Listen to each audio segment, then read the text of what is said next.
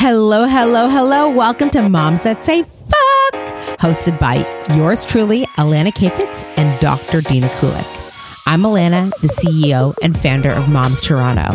We're on a mission to bring moms together and give them a great day, revolutionizing maternity leave. And I'm Dr. Dina Kulik. I'm a pediatrician and pediatric emergency medicine doctor. I provide no nonsense child health advice, dispelling myths, and empowering parents to parent confidently and raise your healthiest kids. Together, we have six kids under eight. We are eager to chat with other moms, entrepreneurs, and interesting people about everything from sex to alcohol, sleep woes, and body shaming. We aren't afraid to talk about taboo topics or share our many opinions. We say it like it is and want to get to the heart of the issues facing moms and caregivers everywhere. Come join us. Hello, hello, hello. Welcome. It's Dr. Dina Kulik and Alana Kayfetz coming to you live from Toronto, Canada. And tonight we're super pumped to have Chana Ross join us tonight on our sofa from Vital Wellness. She's the owner and physio, uh, pelvic physiotherapist. And we're going to get right into it. And talk Chana. about vaginas. We're going to talk Yay, about vaginas. Thanks for having me. We're super pumped to Thanks for have coming. you. We love vaginas. It's good. You have them, so you We should should love them. love them. we love healthy vaginas We love that work healthy- properly and stay upstairs. Stay Right. upstairs. Stay where they're supposed to. yeah, exactly. So, Chana, tell us about you. Give us a, a high level about who you are. Tell us about Vital Wellness. So Go for it. Okay, that's a big question. Um, I am a mother of four. Um, I own a pelvic physiotherapy and wellness clinic. Um, I am a mother, a sister, a wife. I am many things, but um, I'm also a business owner. Yes. And um, Mom boss. That's right. Hashtag mom boss. That's right. Um, so I'm basically started uh, vital physiotherapy because I needed pelvic physiotherapy, and um, I was having a lot of pelvic pain, and a friend of mine. Um, was getting trained in pelvic physio and asked me to just she, she was like let me just try it on you i'm sure like let's just see what happens and it changed my life like i was i was in a state where i didn't trust my body anymore and went for pelvic physio and um, I was like, oh my God, I have a whole new lease on life. This was after your first kid or second? or what? So this was in between, I know it's hard with four. So it was in between um, number two and number 3 Um, I like I went for um, ultrasounds and I was told like everything anatomically was great, but um, I I really didn't I didn't feel good. Um, and Is this I- post delivery? This is after delivery. Did you have like, a particularly traumatic later. delivery or or No, normal? not at all. no big deal. Like she was. This was my second. I have three girls and one boy. This is after girl number two. And she was like six pounds. Like we're not talking about uh, like amazing delivery. I had an epidural. I still felt the urge to push. Like it was textbook exactly what I wanted, and I was still in a lot of pain afterwards. Um, and so after um I went for physio, I was like, this changed my life. And I really, really wanted to do it for other people. But then, funny story, I was pregnant with my third at that time. And the next training was actually on my due date. Um, I usually go late with my babies. But in this particular instance, my son, who is my third, was born on his due date. So it's a very good thing I didn't sign up for the training on the very first available date but um, I went and I got trained, and I, I, as a physio, I was working in a couple different places at that. You know, when I, um, right after I had my third, I had I was working in schools. I was working um, in a retirement home. I ran their physio program. I was working at outpatient clinic. Like I had a whole bunch of things going on, but I just really wanted to get started. So I actually started doing home visits. I started. I just bought a massage table. Um, I got whatever um, stuff I needed, and I just started to go and visit people in their home. Okay, so let's pause for a minute. Pelvic floor physiotherapy is basically getting fingered by a professional. So Right? Chana saw me But- after I had my third. Yes. And Andrew calls it the time that Chana fingered Dina. he was in the room. He sat on these very couches while I lay on the floor on a yoga mat and Chana fingered me. And it Andrew was a watched. massage table. And I think Andrew thought it'd be sexy No, no, It was not in any way no, no. sexy. I mean, it's it's a all. it's a it's a nicer, less it's a less um scary experience than having like an actual Pap smear. Like, there's no speculum, but it it's literally like assessing the muscles internally. Yes. Um, with a glove and lube. just just on a yoga mat, just on a for, massage table, just for the record, works. I am a I'm a patient and client of Vital. it is the most dignified place, gorgeous, client focused. I feel like This I was in walk my into family room. clouds when I'm there. Just for the record, okay. right because it is a very like when when you we actually talk about vaginas um I always, t- I, I always like go back to like Maslow's hierarchy of needs, like the basics of what your life needs, like being able to pee and poo, having, um, like having intercourse without pain, feeling what you're supposed to feel when you're having intercourse, like knowing that your organs are staying where they need to be. Those are really basic things. And if they're not working, like it really affects your sense of self. And what I grew up like believing was like, as women get older, you pee yourself. That's just what you do. Right. Yeah, just a lot pee, of our and friends that's think that that's do. normal. Yes. Yeah, Yes. Yeah. Or- I'm like just waiting to buy Depends, like really big Right, ones. Like right. I'm just waiting for the day because that's way, what that, I grew up with. That Yeah. industry lives off of that fallacy as well. Um, in in France, I, in Germany, pelvic health physio is covered by the government. You get ten visits after having a baby. Every single Fuck woman. off. Yeah, it's it's Let's like it's only here where people are like. Oh, this is so new. It's not new. It's just that we are now getting, tra- they're training more physios. Um, here, you, you used to have to go to the States or go, um, go overseas to get trained. And now they're training more people here.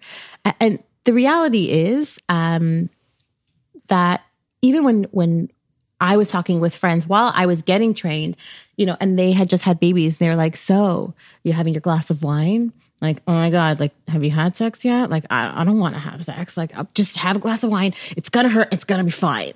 And now, like in retrospect, I'm like, okay, if I could have. If I could have gone back in time and like said like that's actually not true, you know, we don't have to all these things that we just um we take for granted as you know well what what do you expect? Like you've had babies so give up on everything. Give up on feeling like i'm, I'm not going to sit here and tell you that your body's going to be exactly the same after you have a baby. I'm not going to tell you that in your 20s your, body's going to be the same as your 30s whether you've had a baby or not. Your body changes. Right. Uh, but it doesn't mean that your body can't work amazingly and quite truthfully be stronger than it was before because nobody's coming for pelvic physio if there's no issue right? Uh, we i my dream is that every woman who has um has a baby comes just gets assessed because you actually don't really know what's going on there um until you are assessed That was my experience. So, so you assessed me. I think things were fine. I'm thinking about Andrew Yeah. saying that on a finger pain. by the way So that's gonna, i'm gonna come Andrew- i'm gonna be giggling about that for the rest of the night Andrew's like, Andrew's like, who's coming to the podcast? I go, Chana. He's like, the girl that finger banged you. this is like his bang. thing. I think this the is name Chana will always be finger synonymous with the girl that finger banged me in, the, in my family room, and it was my family room. Like I think it was in a clinic at the time you're doing home visits. There's that, just the family room, lying on my yoga mat on the floor.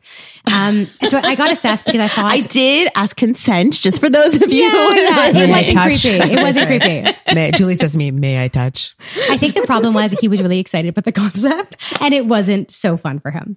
Um, yes. Anyway, there was, it was super not sexual. But anyway, so I got assessed because I had a lot of friends around the time Yeah. that had had two or three kids or even one and were having issues with incontinence. They were peeing themselves a bit when they laughed or um, they weren't enjoying sex as much or whatever the story was Yeah. for them. I actually never had any issues. Uh, I've never ever had a drop of urine, laughing, whatever, anything post or or during pregnancy. Um, and uh, and I think it's all right up there. Anyway, so I got assessed. We, you suggested some Kegels and things like that, Yeah. which I did throughout my pregnancies, and, which is and very rare, by the way. Um, do them? To um, it's very rare for when I assess somebody at this point for them to just need to do Kegels. Like you were actually amazing. Yeah. Um, it- Super vagina, Dina. Yay, Dr. Dina has a super, vagina. um, we need like a picture of like a vagina with like ooh, with a strong yes. Well, what I what we find more often than not now is so we treat based on like a it's called a biopsychosocial perspective. Um, of pain and a, a, of treatment model, meaning we have to take into account both the biology, the muscles, the psychology, where like where you're at, and the and socially where you're at, because we know that your pelvic floor muscles are often um, an area where we guard and we protect. So a lot of our clients, a lot of women who have had any form of delivery, um, we often when we assess them, we find that they're actually overusing those muscles. So whereas when somebody says pelvic floor, the first thing you think about is Kegel. Um, when you think about a muscle, if you contract a muscle, in order to use it again, you actually have to release those muscles.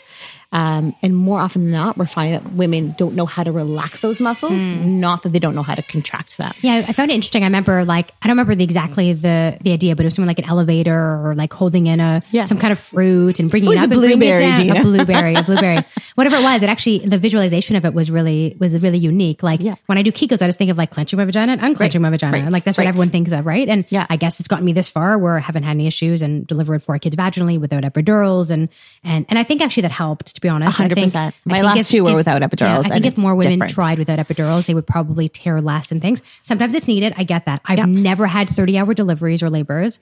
You know, all my kids have been less than four hours. So, I mean, that's Two, my last two were really quick. right. My first was my shortest, actually. My entire labor delivery experience with my first was 90 minutes. Andrew caught my son because oh there's no nurse or doctor in the room. Um, we actually wrote about it, both of us from our own perspective. So if you look at drdina.ca, you can see Okay, I'm gonna go check but, that out, actually. Um, very interesting and unique delivery, all caught on video without an epidural. Not by choice, actually. So as the, as the um, anesthesiologist was trying to place the epidural, I'm like, he's crowning. And she's like, oh my God, really? And ran out of the room, left me, completely left me. And Andrew's like, what do I do? And I'm like, I'm going to push now to because I have no baby. feeling other than I Yeah. need to get this baby out of me. Um, and then he caught and it was on video and it was very cool. That's anyway, amazing. luckily I hardly teared with any of my kids. And I think part of it is that I didn't have an epidural, so I could feel everything. I could push as my body wanted me to, Yep. Yep. Um, that sort of thing. So I think it's valuable to think about the concept of not having an epidural. That being said, if I had 20 hours of labor, I would have chosen epidural. Yep. So, um, yes. But anyway, but There's no there's no wrong or right, but there there is absolute value if um to being present and actually having having the ability to feel those muscles. So even if people do get epidurals, I actually recommend them to ask to actually have it turned down or to just not actually t- press the um top up button. There's Right. there's a, a very technical name for the top up button. I just call it the top up button. yeah. Yeah, to not be getting it at, at that moment. I think people are very fearful of what it's going to feel like. Um, And we've all had epiduralless um, deliveries. And I think there's such a fear factor about the ring of fire and how Right. terrible it's going to be. And Words matter, feel huh? Everything. Yeah. And, and you know what's funny is with my last, I, I people ask me all the time, how did it feel when I was actually delivering? Right. And so in the, my last, especially, I was like so much in the moment of when I was actually pushing him out. And I was like thinking, focus on what it feels like when he's coming out of you because people keep talking about this ring of fire thing. And I don't feel like that's the part that really hurts, at least not for me. For me, it's my uterus going, get this baby Yes. out of you. Yes. So it's like that cramping. It's like the worst, you know, period pain or the biggest shit you've ever had to take. That feeling, my belly hurts. Yeah. I don't really say it's like vaginal per se No, at all. no, I don't think the Ring of Fire was that was that. No. of My my last delivery, my I have a three month old. Her name is Molly, which is very cute, but I didn't bring her tonight. Um, she had shoulder dystocia. What's so that? so that's when um you deliver the head, but the shoulder gets stuck. Oh my god. Because the shoulders are bigger than the head. Yeah. So they kind of like, they kind of, They're supposed to turn. Your your, your a baby's ha- a baby's body actually goes through a whole um process as it comes Turns, as, right. it's delivered. Right. And I've so, watched those 3D things. Yeah. Yes, yes. um, I'm, I'm not a doctor, by the way, guys, in case you didn't know, or any medical profession whatsoever. she just chills with them. so she um she i delivered her head side lying and um i needed one of the ways that you can you can dislodge a shoulder is Yeah. actually by getting onto hands and knees Yeah. and my husband who had just seen like i went from six centimeters to 10 in three three um contractions Uh-huh. um and he thought he was really advocating for me and they were like we need to get you onto hands and knees and he was like she said no so you're not doing it and they're like you need to we need to get you onto hands and knees and i I- I Where did you still- deliver? um, in North York General Okay. Hospital With the doctor or the midwife? with a midwife, this delivery. Mm-hmm. Um, and still with her head out, it was still actually the experience of the contractions that was was more what I was concentrating on versus Mm-hmm. the actual delivery. I think there is a lot of fear around that. Yeah. for People are terrified of, of not having epidurals. Like, Yeah. I go in, I, I- you know, I get to the hospital, I need an epidural now. Like, there's Right. no um, thought around maybe you could do it without. And I'm not saying everyone should do it without. You know, take your pain relief, like do what works for you. But I, I really commonly hear too, like, oh, it didn't work as well. Like, I still felt it. Well, Right. you're not meant to like be unconscious, Right. And you're you're meant your body's meant to like push this thing out using your muscles. So if you're like doing nothing, you can't feel anything. Like that's going to be more difficult to get the baby out of you. And what the what your body wants is to expel the baby. Yes. Uh, it's so interesting because there's a fear of Yeah. your body not knowing what to do. And I think that that's really, when I think about like big picture, what it is that I do every, every day, I, I try to, um, reinstill in women that's my favorite thing um reinstill in women the a belief in their that their body is capable right they they It's go not into conscious. it. It's not conscious. Your body's like, get this out. Like you don't have to like think I'm gonna push now. The the whole like, okay, bear down, push now You thing that like have that doctors or whatever on TV tell you to do. You don't have to. Your body's No. like the push opening now. of that Monty There's- Python movie, the whole medicalization of birth. So I have a question. Between us, we have four, eight, ten kids. good good counting skills that was Thank very you. good Excellent. That's math. like four, Sleep eight, deprived. two. Yeah. Fuck me. I've also been drinking since 11 a.m. and it's almost 11 p.m. Just for the record. Um, what? How many epidurals have you had? Zero. You? I've had uh, two epidurals Uh-huh. and one um, needle inserted as my son crowned. Right. So that's what I with my first. So Yeah. the needle was in. Uh-huh. She got it like a second before I felt them crowning. Right. And the whole time, like the 45 minutes of labor, I'm like leaning over and it was awkward position when you're like trying to like be comfortable. Yes. The worst, like leaning over the side of a bed. Yes. My legs were numb from like hitting the bottom of the bed. It was terrible, like really, really terrible. Um, she gets the needle. She's like, okay, we have to wait seven minutes because apparently there's some rule, which I never really learned. It has to be in you for seven minutes before they can actually push drugs through it. So she To make sure it's not hitting it. a nerve. I guess so. Yeah, like make sure it's not a spinal Yeah. Um, it goes in and I'm like, he's crowning. And that was it. And I was like, go away. I went back. Actually, interesting about position. You're talking about like side lying. I know you you delivered Essa like like crouching or squatting or whatever. Um, I've tried different positions every single time, thinking this is gonna be more anatomically appropriate, whatever.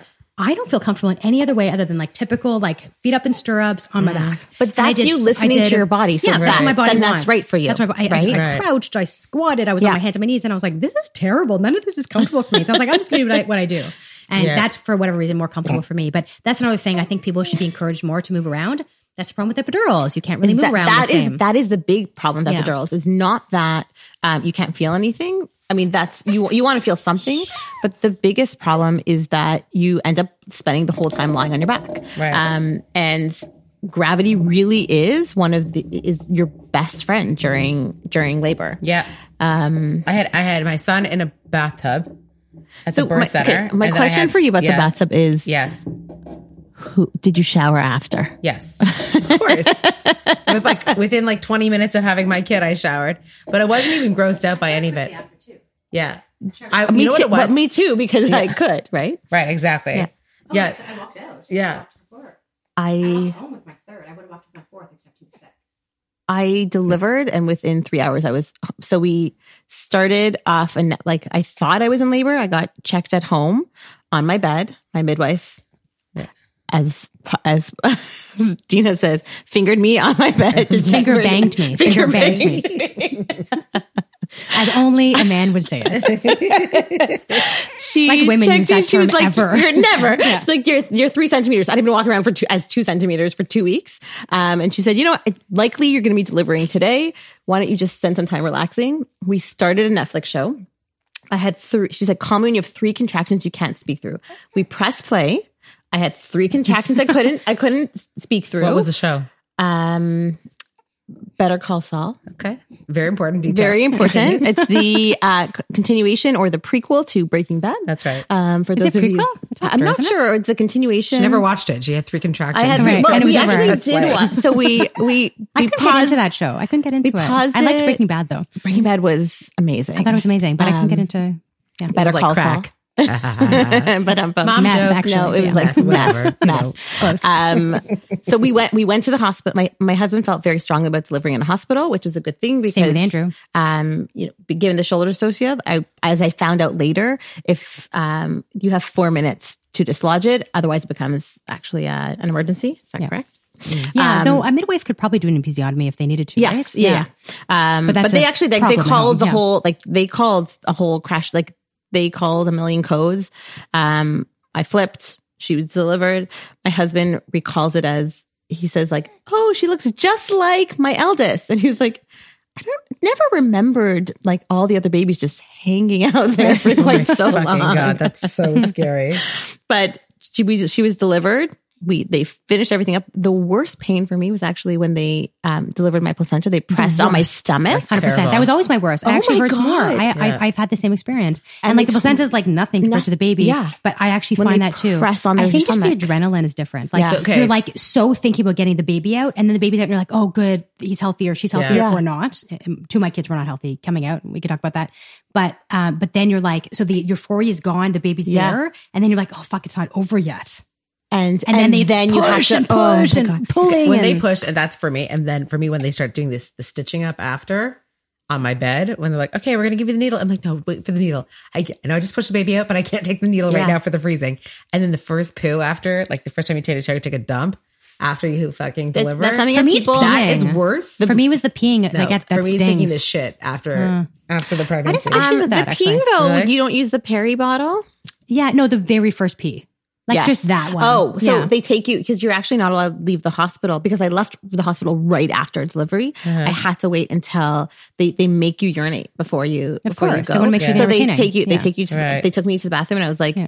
"Come on, guys, let's go!" Like Yeah. you have there's a lot of self talk and I couldn't go, and Right. then just fear. you, yeah, and then there was you, there was a waiting period, which was not that long because she was delivered at 4:20, and by seven o'clock I was home in bed eating my own food, showered, and watching the Netflix. and you want to again. know that the three of us are the exception to the rule. Like We're very we're, very very different. We're- and Most I- women don't do it this and way. I'm like, and for me, having a home birth and then like a pool birth is like I'm- a very self-selecting group of people. for sure. You know, so we we delivered all ours in, in hospital. My first because I didn't even realize there was another option. To be honest, like I was I was a, a peds emerge fellow at the time, like super medicalized. You know, Right. I, I was working at SickKids and training at SickKids. I walked across the street from my appointments at Mount Sinai. Like I was super in that like you know um, university alley kind of um, hospital um, alley.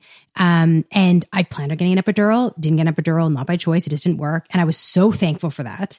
And you know, went walked upstairs to the floor, never thinking I would leave hospital like that night. Um, and then with my second, uh, I was very happy to leave hospital that night. And that was sort of the plan, like deliver there. And then Ryan came out, super fast delivery, like, you know, less than two hours or whatever.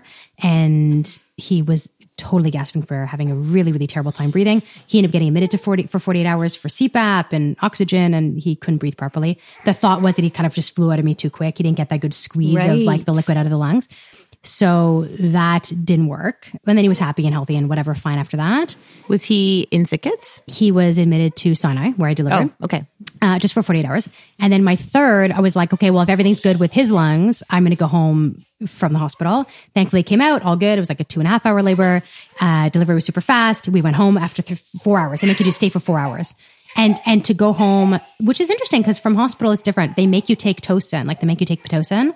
Um, if you deliver by a doctor, by a physician, which I did, Yeah. you, they make you take Pitocin before you go home to decrease the risk of hemorrhage post delivery. I, I and I don't think they do that midwives with midwives. do give you a shot of Oh, pitocin. Oh. I believe so. Okay. Um, before the delivery of the placenta, but I don't Oh, know. really? So for in, me, in my case, I had no IV or anything. And then I was Yeah. like, I want to go home in a couple hours. Like, well, you need to get Tosin. I was like, I don't really want to. And they're like, well, this is your third kid. And it was precipitous. Like also came really quickly. So that's the rule. If you want to go home, you need to take four hours of Pitocin. I was like, okay, fine. So I took four hours of Pitocin and then I went home and it was amazing. I got, came home, showered, ate my dinner at home. It was just So beautiful experience.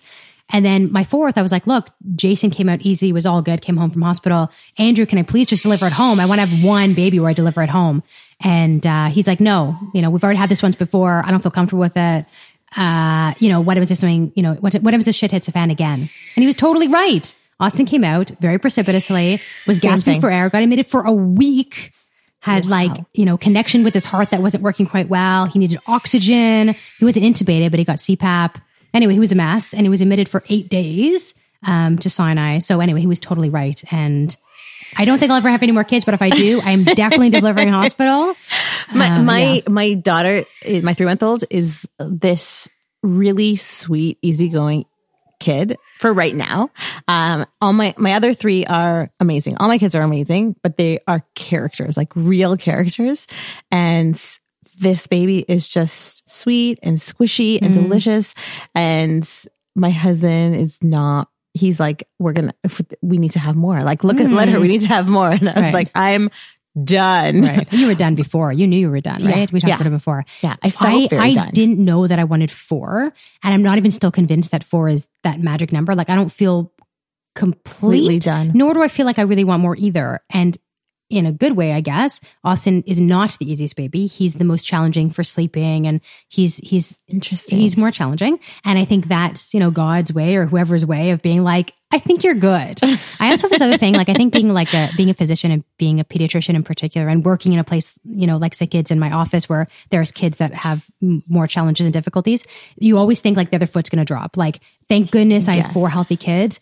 Do I really want to push it and like chance having a kid that isn't so healthy and you know, obviously there's there's it's not all bad if you have a kid that is unhealthy, but it would obviously change my life and change my my kids' lives so much. significantly. So anyway, I think that like whenever you go through labor and delivery, um, fr- like across the board from it, whether it's from the baby's health to the mom's health, every single step of the way is miraculous. Hmm. Um, and when it goes right, you almost lose sight of how many things have to go right oh in gosh, order so many for it things, to be so, right? so many things. Yeah, we're we're, you know we're really blessed to have you know these ten healthy children, really, because it's there's so many things that can go wrong. Yeah. yeah, A hundred percent. yeah. Um, and I think that when it comes to uh, uh, one of the things that I think we we have to kind of change um, societally is the fact that we need both the kids to be healthy, but we also need the moms to be healthy. Yes. Um, and the and and I think that as moms, we're like, okay, my kid's healthy, so like, who am I? Who am I to ask, you know, for anything more? And I think we need to start talking about the fact that we we need to we we really need to have um, moms whose bodies are functioning well in order to raise their kids well. Right. Um, so what so what do you see the most often? Like, what are people mostly complaining about? Is there like a top three? well, what's interesting because it has changed a lot over time. Um, certainly, we're seeing a lot of high, moms who go back to high intensity exercise very quickly, and with that, we're seeing both um diastasis or mummy tummy which i hate because it's so derogatory Yeah. um and and loss of urine um and and loss of urine with jumping squatting laughing running that kind of stuff we see we see a lot of that And do you think it's related to exercise, eh? Like things like running, like really high intensity, or any exercise. um any exercise really I'm not the poster child for this. That's that's why I um, have, I, and I understand, I get it. Like, Yeah. you know, you have your pelvic floor. I wish we had like a diagram or something to show you guys, but you have the pelvic floor and it's a bunch of muscles that are kind of circular underneath you. It's like a they're girdle. kind of like they're kind of like a bowl that holds everything up at Yeah. the bottom of your pelvis right Absolutely. And if you're like jumping or running or whatever, and you're like And having this like balloon jumping up and down, Yeah. and you had all this pressure pushing on the balloon down, and everything's weaker, and you need to kind of zip it back up again. So I get that running is not the best Right. thing. I personally went back to working out really quickly there after delivering three days. Actually, I went back to spinning, though I think probably spinning's not so bad, though you are kind of standing and jumping a little bit, but it wasn't like running. Right, right. It's it's lower intent. It's it's lower impact. I will say that. Yeah.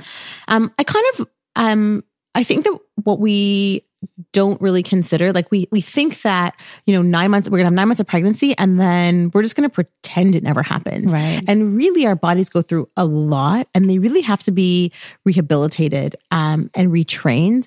And and I work a lot with a lot of personal trainers who work specifically with um, prenatal and postpartum moms. Right. And the exercises you're doing at nine months postpartum are way too difficult to be doing at six to eight weeks postpartum. Like they, you're, you really, your body goes through a lot. Right. Labor, we can't, you know, whether it's a vaginal birth or ces- by cese- cesarean section. A lot of people think that their pelvic health is only affected by um, the birth, but really, like you've carried a watermelon. Yeah, you have nine months the- of pressure on there. Yeah, Yeah. Your abs are stretched. When we talk about diastasis, like that's What is? Can you explain what it is? yeah, diastasis is when the um the six pack muscles essentially stretch apart. The tissue between the six pack muscles Side to side. stretches apart, and so your intestines aren't really held in quite as well, and things kind of hang out, or it looks like you're still pregnant. Um, and that's kind of become this catch all like postpartum. Um, well, I have, I need to get my tummy flat. And so I must have diastasis. But I think what people lose sight of is the fact that your whole body was kind of stretched out. So even if those, the linea alba, which is the name for that connective tissue between the six pack muscles, um, even if that isn't stretched out terribly, your abs have still been stretched out and need to actually relearn how how to function in this new body.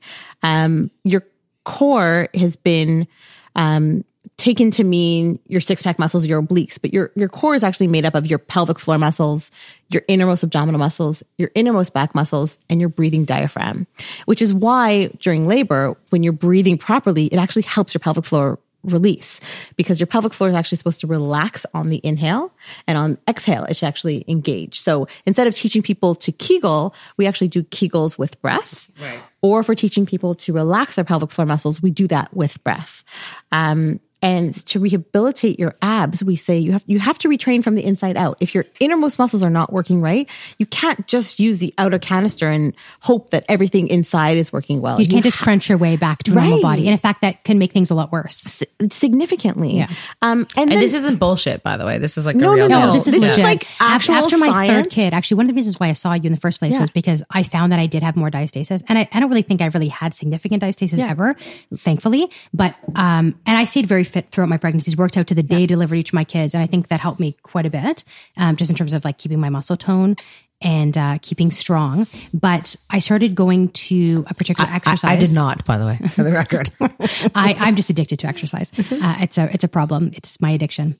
Um, it's a good it's a good addiction. I have. guess so. Good. I guess if you're gonna have one, Mine is addiction- alcohol, maybe turning into pot, by the way. Definitely Instagram.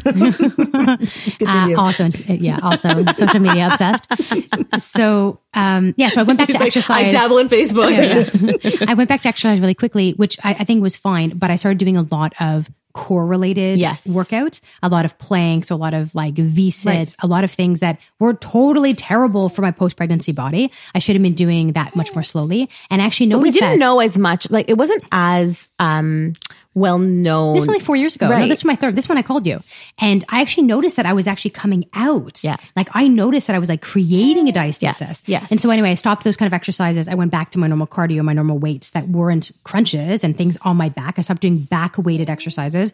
A good six or nine months, I think it took, and without doing anything else, my stomach actually kind of came back to the way it was. Yeah, I mean, I 'cause you still have retrained. I still have a body that's of a woman who delivered four children and who's thirty five. Like. I, I'm not going to have the body I had when I was 20 Yeah. Maybe one day who knows? But i'm still going to have something there that wasn't there before and that's okay i had four children. Right, like right. i don't need to look like i'm 18 anymore. And the thing is that what uh, a lot of our research is now saying that um, you and we used to we used to, used to talk about like preventing diastasis and you know train during your pregnancy so that you're not it's not going to happen. But that we know now that's actually the way that your body accommodates a baby that it's are they going to happen Yeah, things don't pull apart. Where's the baby going? So uh, we're fighting this this thing that can be retrained postpartum and should be retrained postpartum but you know it, I'm kind of in this stage now because I when I'm when I'm working with clients and they say to me, "Oh my god, my tummy, I can't stand it," I, I'm like, "Give yourself time and and be patient and let's be grateful for what your body has done, and we're going to retrain it, and then we're going to go through the steps." And now I'm I'm three months postpartum. And I totally, you know, I get both sides so much right now because while on the one hand, I'm like, you know, kind of like be kind to yourself, understand, be grateful. Your body's done this amazing thing. Let's retrain it slowly. But then you know what? I have three shirts that fit and two pairs Preach. of pants. Preach, girl. Right? I ain't fitting nothing. And so it's it's challenging, right? Um And I think to be honest, like I know that this is a very hot conversation right now. Not only is diastasis and pelvic floor physio sort of new to the psyche, to be Yeah. honest, this isn't bullshit, by the way. This No. is like this isn't, you know, um, this is real stuff. But like the conversation right now about the pervasiveness of Instagram and women getting their bodies Yes. back. Get Either your body back. Well, but the idea of it. getting their body back, but also people who do get their body back and how they are like, oh, how are they getting their body back? But also someone like me who's like, not got my body back. It's it, both sides of the coin is very difficult, and it does come from a place of like, I think really just an unrealistic expectation of what like another like you know patriarchal uh you know uh, uh uh footprint on like what we expect from women to to be and to look like and, and to act and to behave right, Right. so I listen to a lot of Brene Brown. Okay. If you guys are familiar with Brene Brown, she's a shame researcher and she's a social worker, uh, and it, and she talks a lot about um, why reasons why women expect um, experience shame, and she says that they experience the, the things that the expectations that we have of ourselves that we should be thin, we should be nice, Yeah. um, and we should be um, gracious. And if we're not thin and nice, you know, we should stand up for ourselves. We should always be nice about it. Um, you know, we should be, we should love ourselves, but you should also be thin.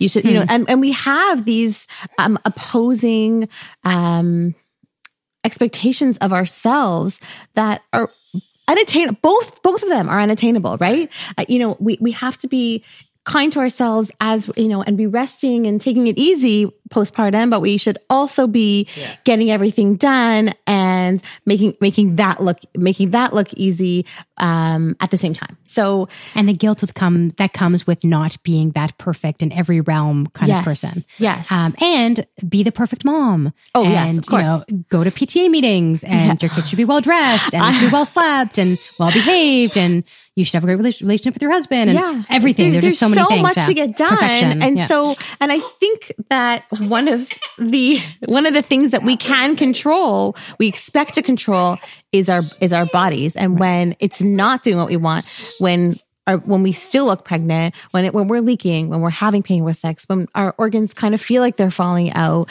all of a sudden it's like this is the one thing that I should be able to control, and and that's when um I, I find that we start to put women back together physically, but there's so many emotional, emotional and psychological and, and social um, components to that as well. so incontinence is number one. What's number two? um, diastasis for sure. So women, women feeling uncomfortable with the way that their body looks Yes. postpartum. Yes. And when do people typically come see you?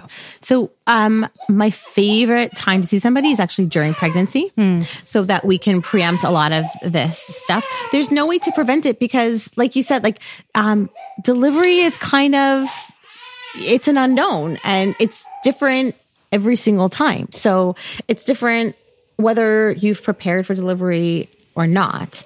Um, That's by the way when I became a patient of your clinic. was what When was when I was pregnant. pregnant? Yeah. yeah. And why was that? Why did you go then? because um I was like when I first heard about like I'm like I'm air quoting here like physiotherapy for your vagina. I'm like this is bullshit. This isn't a thing. Fuck this. This is crap. And then I was like six. There were a lot of swear words Yeah, to summarize that Alana said about pelvic It's also my brand to swear a lot. By the way, to stay on brand. It's not my brand. It's not my brand uh, but I, I do swear nice and polite and skinny. Sorry. um, but I did start peeing. Like all of a sudden, I was like, ha ha, I'm peeing. I'm like, achoo, I'm peeing. Right. Fuck Right. that. sh- Like, that I was feel like that's normal. I mean, it's not actually normal. That we'll come back to that It's for sure. It's normal to But come in the second pregnancy. Yes. Um, that's often when they haven't But rehabilitated women, properly. women, it's it's a norm. You know what I mean? Like it's not like oh my gosh, I just peed. It's Right. like ha ha ha, I just peed. whoopsies. That's what everyone Right. does. Right. Yeah, it's like oh, I'm a, I'm a commercial. for people. I'm gonna yeah. like I'm gonna dance and Yeah. you know Right. where my where my depends and yeah, Yeah. yeah, yeah. No, that's what should, happened but to should should so you're saying that it is normal? Like we could expect every woman to have some pee accidents? Oh no no it is not normal. Right. It's common but Yeah. not normal. in second pregnancy. Um, it's it's common for yeah. It's usually what we see.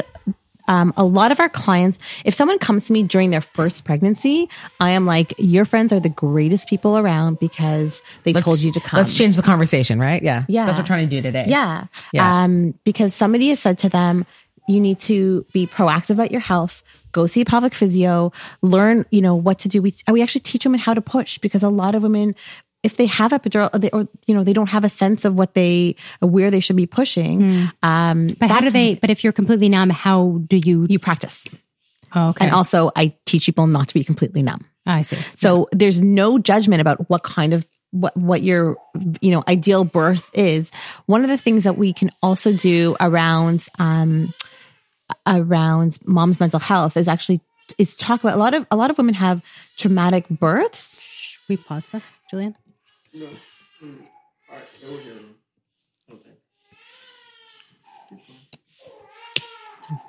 Yeah. Okay. Um, a lot of women, when they, when they talk about their birth as being traumatic, it's often because they felt that stuff was done to them and not, and they weren't an active participant Yeah. in their birth. Yes. Um, and so the the intervention, the interventionalist yes, part about delivery, Right. Yes. And so and so one of the things that um we teach women prenatally is about all the things. We give them resources so they can learn about all the different things that can happen, Right. and we help create a game plan. We don't tell them what to do, but we say you you need to make a game plan so that if X happens, are you going to choose Y? Or are you going to choose Z? Like Though I find that in the moment, like a lot of people come in with like this plan of like their birth plan. Yeah, no, birth plan. I don't want an epidural. I want to No, no. deliver in Yeah. water. I don't. I want this person in the room. This person in the room. I don't want anyone, any residents, whatever. People come with these birth plans, and I feel like the more planned you are, the more unlikely that birth plan is to be effective for you. Yeah. and, And at the end of the day, like you should listen. You should more- listen to your provider. Yeah. when your provider's concerned about something though there's certainly a, a really big movement towards c-sections and you know giving pitocin and a lot of interventions happen now that um and uh, dramatically increase risk compared to previous like Right, you know, which in is probably Canada, why it's I'm like seeing more almost people. fifty percent are C sections, right? Yeah. And that probably Toronto- isn't necessary. yeah, Um, Toronto, I think our what our C section rate is somewhere in the thirty percent, I believe. Hmm. I think it might be more than that. Yeah. Actually, yeah. Physician deliveries. Physician okay, deliveries are much higher. Yeah. Um, and there's there's no way that 50% of babies really need to be delivered by C-section. I'm totally Like, with you. 100% some people need to be delivered by C-section, but Um, 50% like that's a bit much. and and and I think that if if somebody comes, I I, I really encourage. I used to say like a birth doula is like a nicety. Yeah. Um, I think a birth doula is almost necessary now in a in a hospital birth because it's somebody who's on your team Advocating. advocating for you because Right. um, women actually feel bad. They feel like they're being a bad patient if they ask questions. Yeah. and so or um, they don't know what the questions are.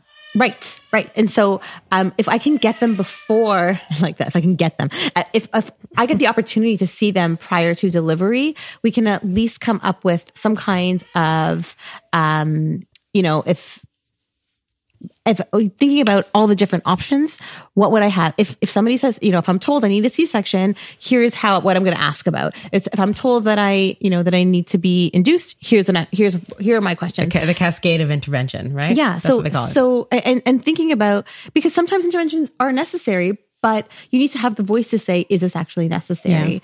Um, and Though I have to say, from the other end of it, like I think that there's way too much intervention. I really do. Uh, and this is from the medical way. But I also think that you're really, that a lot of people piss off their doctors when they're like, really, do I really need this? And they're like, what the hell do you know? Right. Like, I've delivered 10,000 babies. Right. I think you need a C section, have a C section. And then people often will get irritated by, by the questions too. And, and I can tell you for sure Yeah. that many um, obstetricians don't want any part of the doula business Yep. because they're not physicians, they're not midwives, they're not nurses, They're not trained medical they're a- professionals. A, a- a random friend, sort of. I Right. mean, no, not that random, and many doulas I are brought my fantastic. mommy with me. Yeah, I mean, uh, uh, there's many people that are really excellent at being in many, many deliveries. Um, I'm not belittling that, but from a physician perspective. I think a lot probably want nothing to do with that, and they don't need Yeah. you, you, this other random person who doesn't have a medical degree or a science degree, Yeah. being the one to tell me, the physician, I don't, I shouldn't cut this baby out. When Right. I think that that's the important thing to do Right. from the obstetrician perspective. And I think that that's um, both an understandable perspective Right. and also a little bit scary, Yes. right? As as you you I, you want your medical professional to be doing what they truly believe is correct, but also if we know that there are unnecessary uh, cesarean sections being done, where like where is that line? Yeah, I can't imagine many doctors think that they're doing unnecessary. No, for though, sure you know what I mean, like I think they're thinking this is faster, this is easier. Uh, I, I I can't imagine many people are like, well, I make more money but Yeah, I don't think they're malicious They're, they're not doing it like to be negligent or malicious. You're right, but at the same time, I think it's an easier option sometimes Yep. when perhaps it could be done differently. Right, right, and I, and I think that um, when somebody's coming to see me and they've had an experience where they've chatted with their friends and they've found out after the fact that maybe their cesarean section wasn't absolutely necessary, um, those are those are women who are often who often have pelvic floor tone who who are the ones who are whose muscles aren't relaxing well because there's this whole um this whole body protection happening because it was tra- they had trauma, right? They had Yeah. trauma from day one. Yeah. it wasn't a beautiful birth experience. Yeah. and to be honest, like I think some people actually like need um, um, talk therapy Mm. I multiple think- years I think later. everybody Yeah. needs when talk they therapy. realize, like, oh my god, I had a traumatic birth, and this affected everything. when you're expecting to be this beautiful, Yeah. lovely Yeah. experience Right. and it's going to be easy we and set painless ourselves up and for for Yeah. failure in that sense for Right. sure. I think expect that it's going to be a gong show. Yeah, And if it's better than that, fantastic. That's what I call it. I call birth a gong show. yeah. Same with breastfeeding, actually. I think people expect all this to be like this beautiful, amazing experience, Yeah. to be so easy. Baby's delivered, there's no pain, there's no bleeding, you put the baby in the breast, the baby feeds. I think we have to talk about it differently. It may suck. Delivery will probably be painful. It may not go the way that you expected it Yeah. to be. And breastfeeding may not be the easiest, most successful time of your life. And that's okay. right, Right. And so, and, and it's not that we are imperfect because of that. And I Right. think that We're that normal we- and our yeah. babies are normal. and that like it's one day, right? Yes. birth and delivery is one day of your life. Breastfeeding, like your wedding. Yeah, it's exactly. it's like this huge, totally overproduced Or not. show. Yeah. And I honest, honestly, when I talk to expecting mothers, I often want to have an honest, honest conversation about what expectations are here. And for a whole nother podcast is about the the un um the the heaviness of consumerism on moms to get the right stroller and get the right swaddle and get the right buy the shit. And the shit is important, but that's not really the conversation to be having. Right. And my challenge is when I meet expecting moms, I'm like, I want to tell you the truth. You can't handle the truth, you know? And I'm going to tell you shit and it's going to fucking freak you out. But humanity continues and people have been giving babies to this earth for 3,000 years, millennia, and they will continue to. So And you probably won't remember how terrible it was or how terrible the first couple months are. You have because otherwise people have again. more. Exactly. Four times and four exactly. times. People, Yes. people like as much as it sucked in the moment, if we remembered every nitty gritty about it in the same kind of emotional sense as we did in the moment, we wouldn't have more children and there would be the population. You know, Right. I was the most emotional after um, having my baby, and um, my husband brought brought me the wrong um, food order. Those were the hardest time, but they, but they, Thank they God are for that. Thank God that that was the hardest time you can imagine after delivering four babies. So let's go back. Let's go back to one second because we've been talking a lot about vaginas. Um, and we've been talking a lot about all sorts of things that are amazing. And this is like a huge conversation. Honestly, this particular conversation about women's bodies and body image and the, the, the physical and the mental and this and the spiritual, Yeah.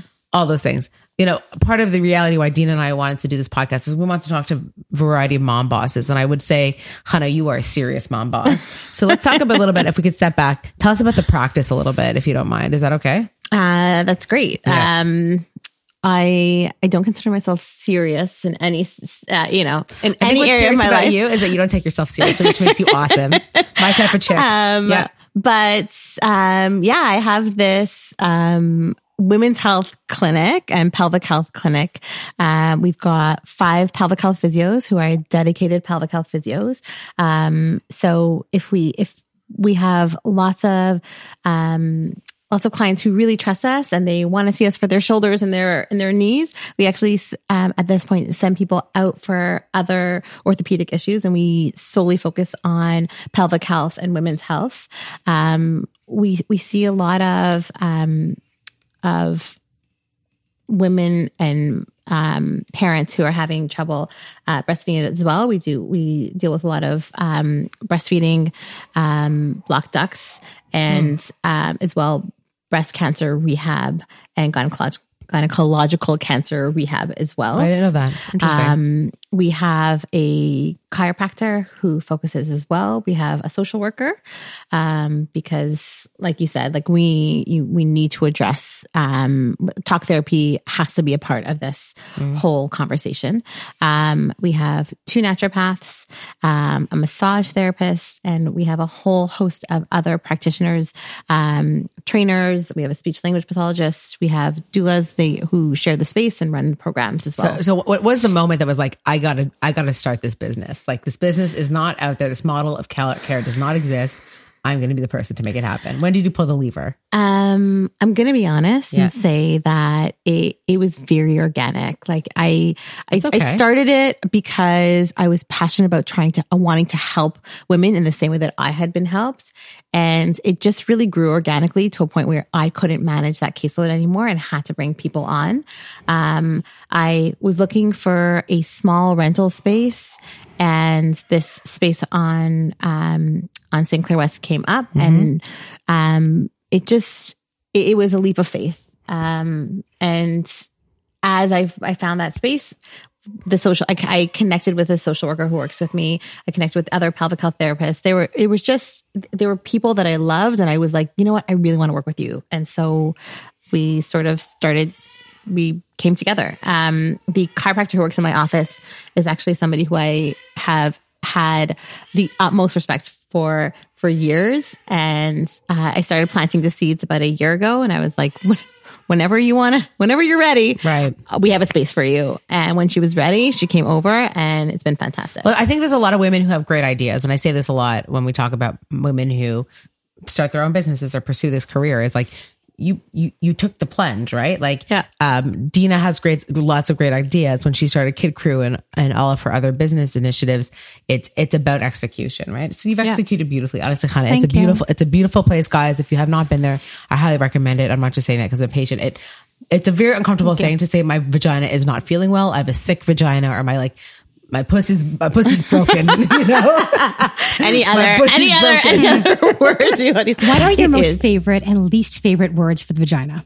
cunt. I hate. Oh, I hate, cunt. Cunt's my, hate. favorite, my least favorite too. I, I actually also I like hate pussy. No, so I don't like like, pussy pussy, because it's used um by men to like in a connotation derogatory of way? yeah, Yeah. like like that they are not A pussy. that they are a pussy. Yes. Um, and I I genuinely think that women are super strong, Mm-hmm. and I, I don't think that any any language around us should be should negative in any way. be I, I actually, I, I think kids and adults should use the right words. Like Yeah. my kids Vagina. call That's, it that's a vagina big thing. and penis. People don't know what's Yeah. going on down there, and Right. that and they won't even look right? half the time. Yeah, yeah. So what's your favorite word? Um, I love labia. Like, uh, you know, Oh, I do not like labia. I do because people don't use it properly. People, people say their vagina and they come like in. um, But that's just a part of it. It's not really the whole thing. that's right. Yes, I don't know. vulva. Vulva. I, every time we have a conversation like this, I go back to the, Sein- the Seinfeld episode where Jerry has a girlfriend who has Yes. it rhymes with female part. and He's going through it. Um, I, I, you know what? I use the words all the time. I don't actually. I I, I love to say anus a lot. Um, one of my yeah, one of my favorite um cues for relaxing the pelvic floor is actually to pucker your anus.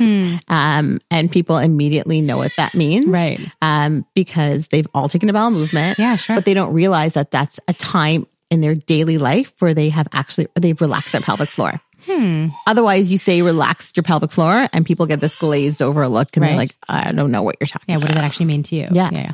Okay. So incontinence. What was the second one? Diastasis, Oh, diastasis. Third. um, prolapse.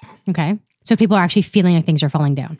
So people, yeah, people are are feeling it, and we see a lot of prolapse um, during menopause. Mhm. Um, and the thing about working with women um, during that time in their lives is that number one, they do their exercises. Like they go home, they do their exercises, they come back, and we can we can move forward. But And do they? Do they really do the exercises? yeah, oh yeah, Yeah. People are really doing their homework. um during during the postnatal period Yeah. really complex we have to get really creative to help um to help them find times um often And it's do during they like I- that? Like, I wonder if people are actually going home and they, with all the craziness of feeding their babies and not getting sleep, whatever, are they actually doing the homework?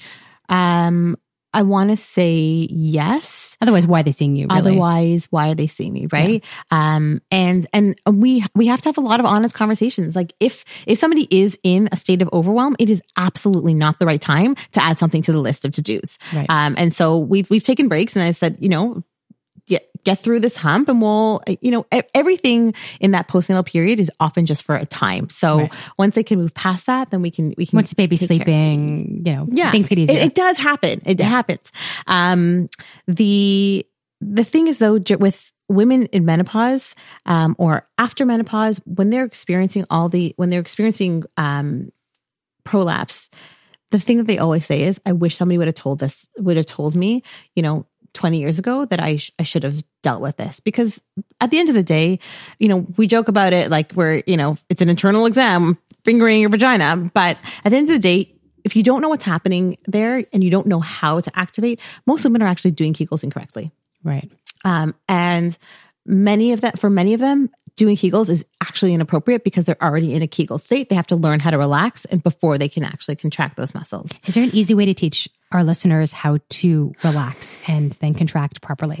Like, how does one do a Kegel without a finger in there for you to feel if they're doing it properly? Um, it's a challenge, but there there are times throughout your day where you act, you sit on the toilet and you go to relax you relax your pelvic floor in order to urinate.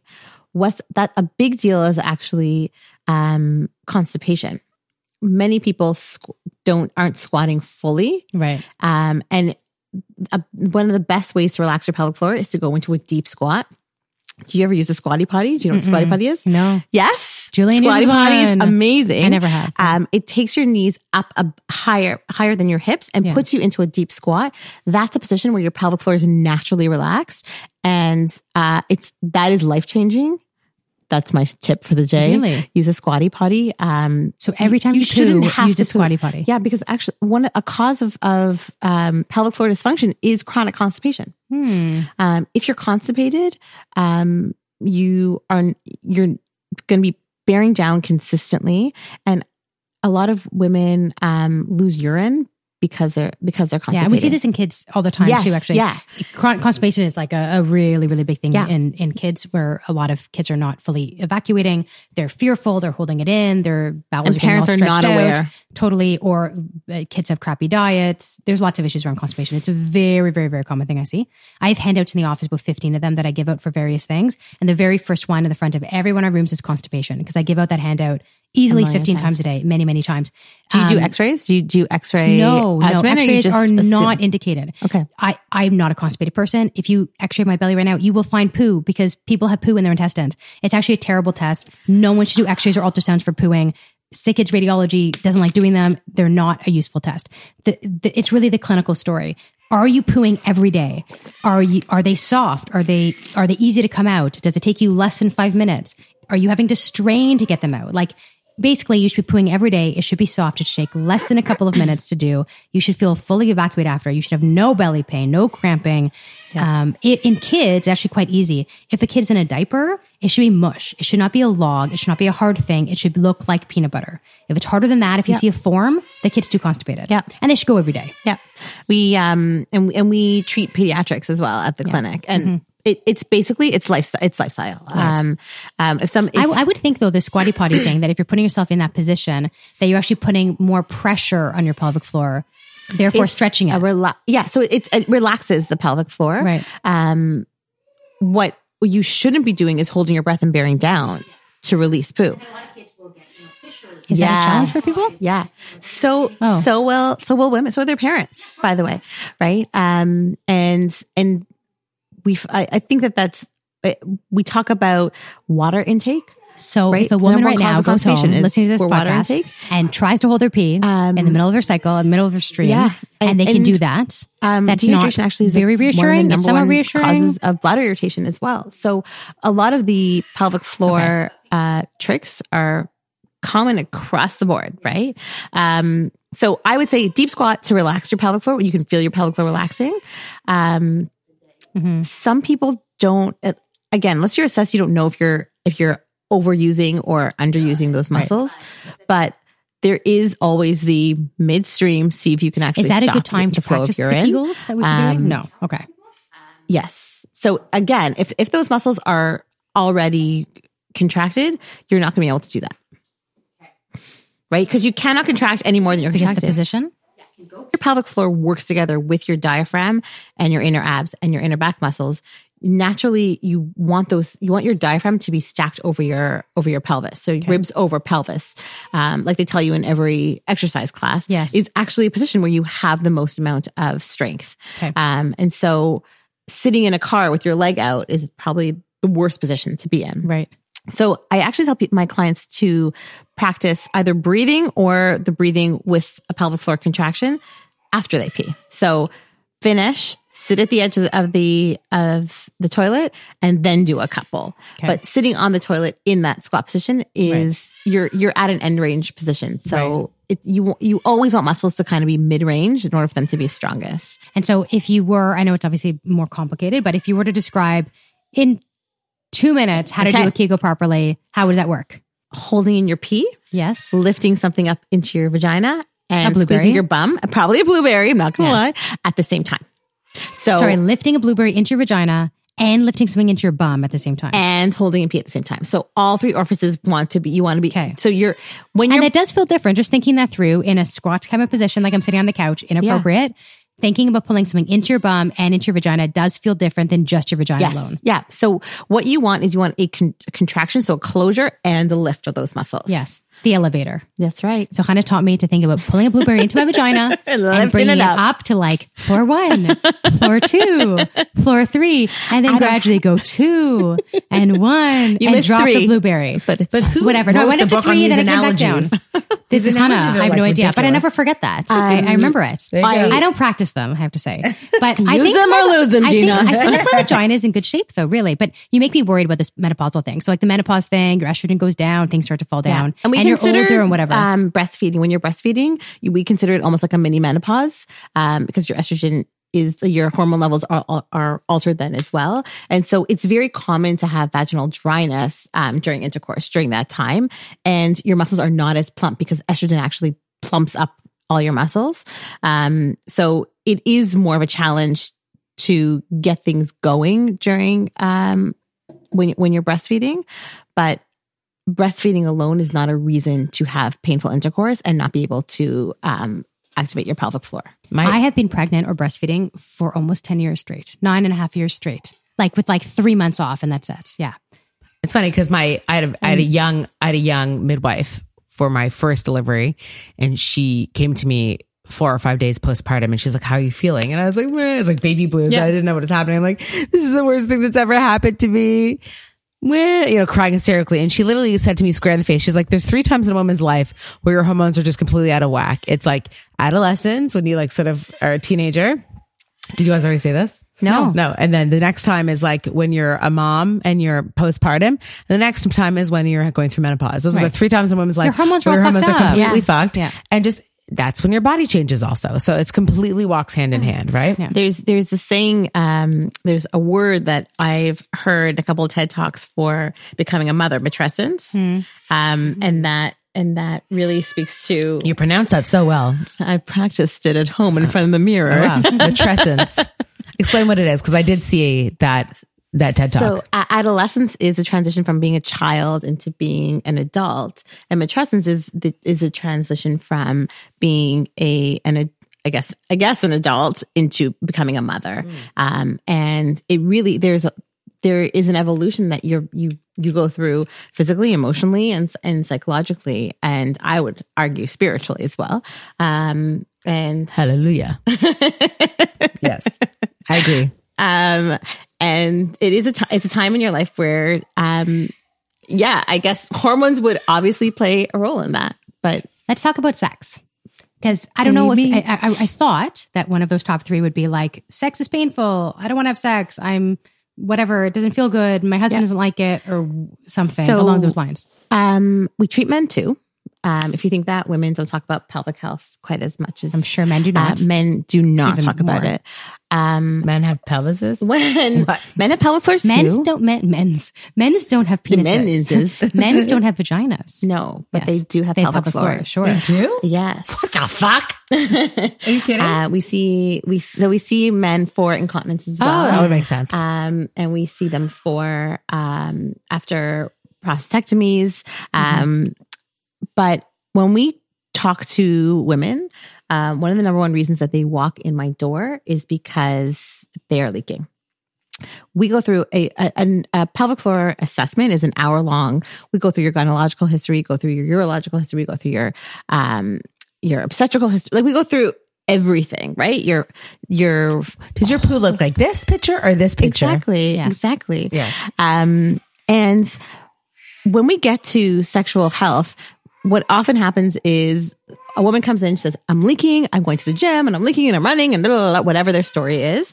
And then we get to sexual health and I'm like, um, okay, are you sexually active? And they're like, hmm, not really. Well, why not? Because it really hurts. But So that is those go nowhere on their intake forms. It those is go hand in hand though? Like the issues of pelvic floor and pain? I would think it'd be so much pain, but rather maybe again the prolapse. So like pain is a big thing, especially um, because we know that pain is a danger signal now. A lot of um, pain. We we have a whole new slew of pain science that we know that there's no pain fibers, meaning something doesn't. When you touch a hot burning stove, you're you're not experiencing pain in your brain. Your brain says that's dangerous. I mean, you're gonna now. You, it's an output. I will. You will experience pain.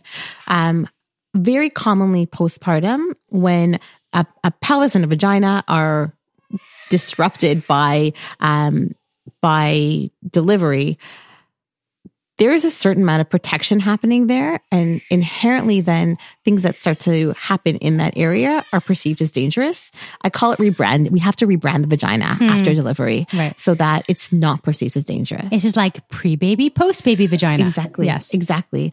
Um, and so, um, and that speaks to a lot of like you were saying about um, people being afraid of delivery, wanting epidurals, what because they're starting to associate this that area of their body with danger. Right. And that gets mapped. We start to map um, the neural networks in our brain as um, as this area requires protection. Right.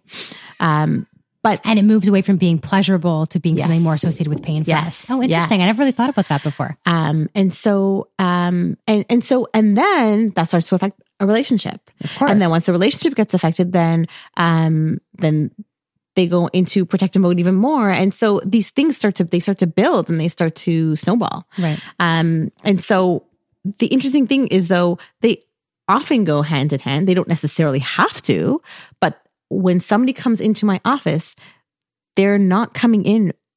It's less likely, it definitely happens, but it's less likely they're coming in because of the painful sex. They're coming in because they are leaking or because of diastasis and painful sex gets uncovered in that initial consult. And they weren't they weren't thinking that was a big enough issue to come Nope. to you in the Yep. first place. That's it. They're not motivated to come to me because of that. yeah. Now, a man, on the other hand, Yes. we will int- we'll assess them and if they're coming in because because of something related to related to sex Yeah. and later on in that initial interview comes out oh yes i've been leaking for months you know right. um, and so the motivations are very different Totally. but the certainly um sexual dysfunction is um a massive part of pelvic health um every things get better when your when your muscles are working are working well and it should not be painful.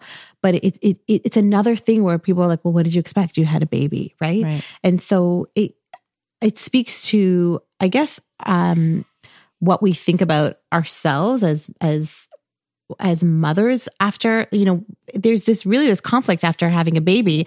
Am i a sexual being or am i a mother? Right. um and we we have to navigate that as and why well. can't we be both? Why can't we Why be can't we be We are parents both. that have amazing sex lives? Exactly. We are we we are both, but we you, you have to find yourself again. Right. I really think that becoming a parent is an existential crisis and then we can re reclaim ourselves and and discover new parts of ourselves. Right. Um although there is a lot of you know there there is internal assessments involved, I do think that it's I think that what we do is much more much bigger picture than Right. that. Right. Um but you know there's there are these necessary steps in order to get there. Yeah.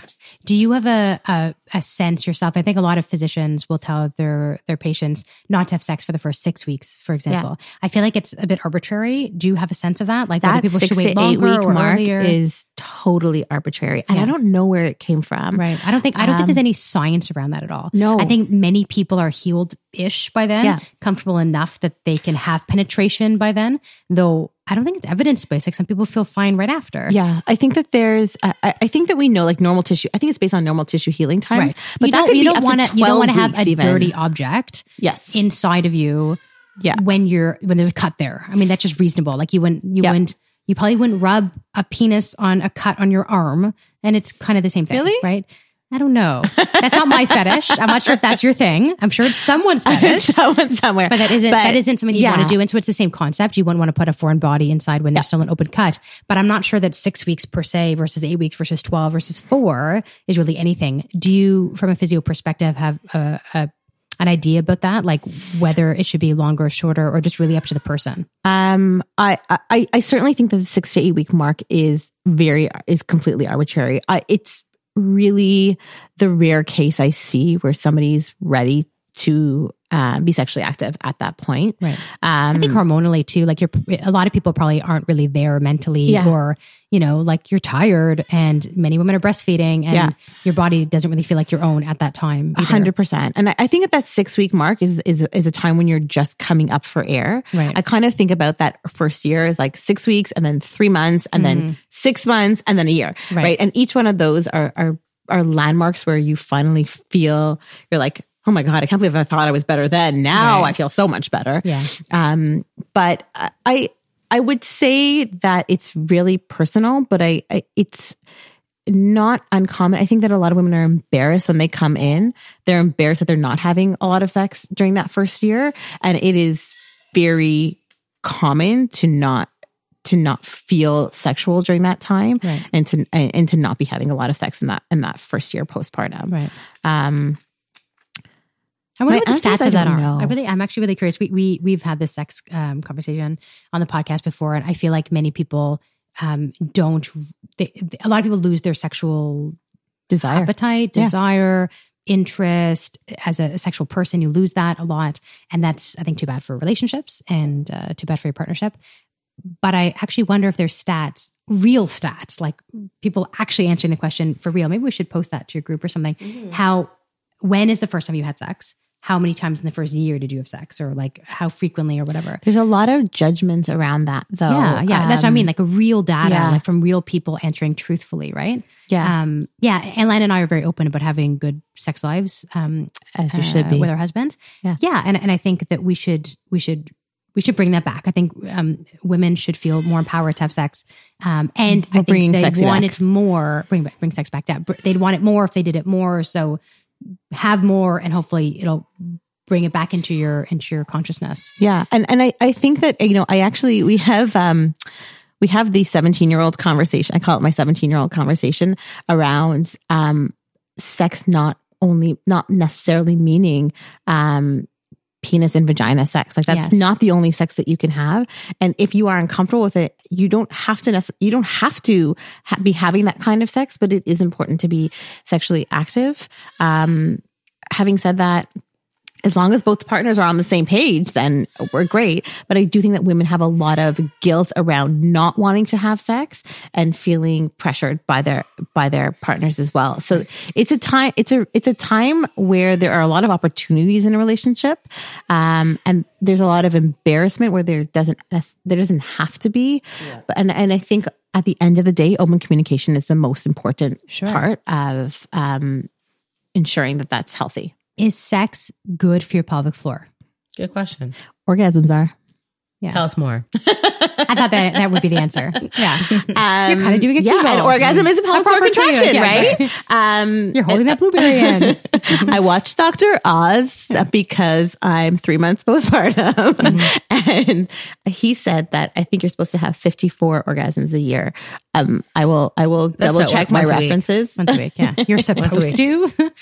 Like it's good for you. But that's, too. that's, that's the, Yeah. the optimal number. not more. Is Oh, optimal? oh, like too sorry. much. I, too bel- I believe yeah. it's a minimum. I think it's a minimum. Right, right. Um, Yeah, I've heard him say guys that are like, before. More, I come think on. he says that he has an orgasm every day. Like he tries to have sex like every day because that's really good for him. I mean, that makes sense. I mean, it's good good for heart and- health. It's good for Yeah. um. It's certainly good for your pelvic floor. And Um, I mean, some some some of our clients can actually achieve org- orgasm because their pelvic floors are so tight. Um, certainly, seeing a pelvic floor physio. That's the worst thing I've ever with heard in my life. Wait, and that's like penetrative orgasms. You mean? No, they can't. Like if your pelvic floor is really tight, it's very hard for for you to orgasm. Like it's it's hard once you're already contracted to contract further. So it, often takes longer. Um, Hmm. you, uh, people lose interest. They're not. They're. It takes a lot more work. Um, and so a, healthy a healthy pelvic floor certainly not only enhances your your um healthy sex life, it actually ensures a healthy sex life. Do guys talk about what it feels like, like to have sex with their partners post delivery? If they want to sleep on the couch, they talk about it. Do you think that they feel something different? I've asked you before. I I think Andrew's like, no, it feels the same. I'm like, is that real? I don't know. Yeah, you are right. Like maybe I'd be like, well, I don't want to screw you then. right. I, I think that I'm, I, I, a lot of what I've read has said that it takes at least a year for your vagina to actually, you know, we, we have rugae again. Yeah. Yeah. Uh, in our vagina and that takes, that We takes almost what a in our vagina? It's the little bumps. But what is it called? Rugae. Uh, am I pronouncing that? Pr- Yeah, Rugae. Yeah. R U G A A E or G G A I've never heard that word before. So on the inside of your vagina is actually it, your vagina is meant to expand and contract, Right. Both muscularly and also to accommodate a baby. Um, and once it's been stretched out. Um, to deliver a baby because it does stretch out. That is its job. It needs when to you have- accommodate yeah, the baby coming yeah. out of it. Um, it in or once you get to get back those little ridges, it often takes almost a year to, for that to happen. Okay. Rugae. Is that a French word? Rugae. I wonder It's either if, French I or wonder Latin, If the guy all feels the rugae. I wonder if he feels that. I, A, I a feel a lot like- of women wonder about IUDs. You know, do they feel the string? Yeah, I- and, you know. and some guys tell me that they do feel the string. That Oh, really? conversation I have with men, but I've never had this this post Rugae. rugae conversation. do we have Yes. a social Like, media group we can post that Yeah, I kind to? of want to, and see if any men. I can see if we can get Yeah. some, uh, like you know, like condoms are like ribbed. rugae. Yeah, For you know, your condoms are like pleasure. ribbed for your pleasure. Like, do they feel the ribbing? Do they feel the stuff on the inside of us? Um, People wear condoms I've- anymore? I don't know. I, I have a lot of friends that we wear condoms. Oh, yeah, interesting. a lot of yeah, Hmm. yeah. I'm not a fan Hmm. myself, but Condoms. I just got an IUD for the first time. Come on. I'm really not into the concept of IUD. It feels gross to me. Um, I some, think like, I was floating very thing in there. scared, but having said that, I um, Why are we scared? forget everything. I, you know, it's it was scary to me to put a foreign body Yeah. inside, but I'm I I used the ring for a while, Mm-hmm. um, and I I really liked it, but it was always I the day where you have to take it out or put it back in was always like I needed 25 reminders to remember to do that. Mm-hmm. And so, uh, and I went to that after taking oral contra- oral contraception and I, Mm-hmm. and I would keep extras in my purse just in case I forgot. And I ended up taking like three every day because uh, I forgot this. I- Actually, postpartum this time, I decided I didn't want to do anything with hormones. Um, and then I got the IUD. I'm not a fan of hormones. Hormones make me feel yucky. Yes. I really don't like that. I haven't been on birth control in like 10 years. Me too. Yeah. Yeah. So, Yeah, like 10 Yeah. years. yeah. I don't, I don't I'm, I'm good with four. So Chana, tell us if there's some parting insight you can leave to us about vagina health, about the, what would you say, labia? That's your favorite word? Mine is pussy. What do you like, Dean? Vagina. What, You're a doctor. I like vagina, in normally. Vagina. she likes The vaginal word- canal. Get now. I do not like vaginal canal. I do not. No, I say pussy like a normal conversation. Pussy, yeah. yeah. but but not my patients. vagina in the probably office. best. It's probably the Yes. most That's not thing what to I would do. say. Can you imagine? Parents would be like, "What the fuck did you say?" Ex- excuse me, doctor. This is a two year old pussy. so inappropriate. No, I I typically say vagina. Yeah. so, what's your like, what's like the wisdom you want to, if there's one message you want moms, listeners, anyone to hear this, what do you want them to leave with today? I just I want I want women to know that they deserve to have a, a body that functions well. They deserve to have a body that they love, um, and I I want them to know that they they do get to. I want them to be empowered to take control of that of of it. Um, I find that taking control of it and feel leads to empowerment, but also I want to empower them to, to take those steps because it is very scary sometimes to, to take those first steps. And then um, there are people there to help guide you along the way. And I agree with you. I have to be honest. The first time I found out about pelvic floor physiotherapy, I thought it was crazy. And when I told my mom, who's like almost in her, she's in her seventies, mom, I will I'll go to a doctor who looks at my vagina to make sure I won't pee myself when I'm your age. She's like, "Tell me about this mythical unicorn." what do you mean? Every woman of my of my vintage, we all pee ourselves. That's what we do. Sorry, mom. Sorry, mom. I'm sharing your secret, but that's the reality. So, so if someone wants to get in touch with you, kind of how how can they find you? So uh, we are pretty active on social media. We're on, on Facebook, Vital Physiotherapy and Wellness Toronto. Right. Um, on um, Instagram, at, at Vital Physiotherapy and Wellness and spelled out. Um, or you can find us on our website, vitalphysiotherapy.com. Dina, Yes. any other pieces to close us out with your today? vagina can be healthy again. I can't wait. it could be. I'm eight weeks po- postpartum. I want my you will vagina have to be healthy, healthy. sex again. You Yeah. will feel good about Yeah. yourself again. You can run again one day. You can have a normal, healthy vagina. Your oh, I feel so vagina can smile again. Yeah. Smiley vagina. I love it. I love I it. think I should be able the logo. What do you think? Chana, thank you so much. Thanks for having me, guys. Thank It's you. been great. Thanks, Julian. Thanks, Bonnie. Thanks, Asa, for screaming through the whole thing. Okay, that's a wrap. And that was Vaginas with Chana Ross. episode 03. Thank you so much for hanging out with us today. We hope you really enjoyed the content. We are eager to chat with the most interesting people about topics you care about. Please connect with us on social media at Moms That Say, at MomsTO, and at Dr. Dina Kulik, and share your comments, requests, and to continue the conversation. If you want to hear more, click subscribe and rate us too. We're all about the feedback because this podcast is for you. Have a great rest of week. Until next time.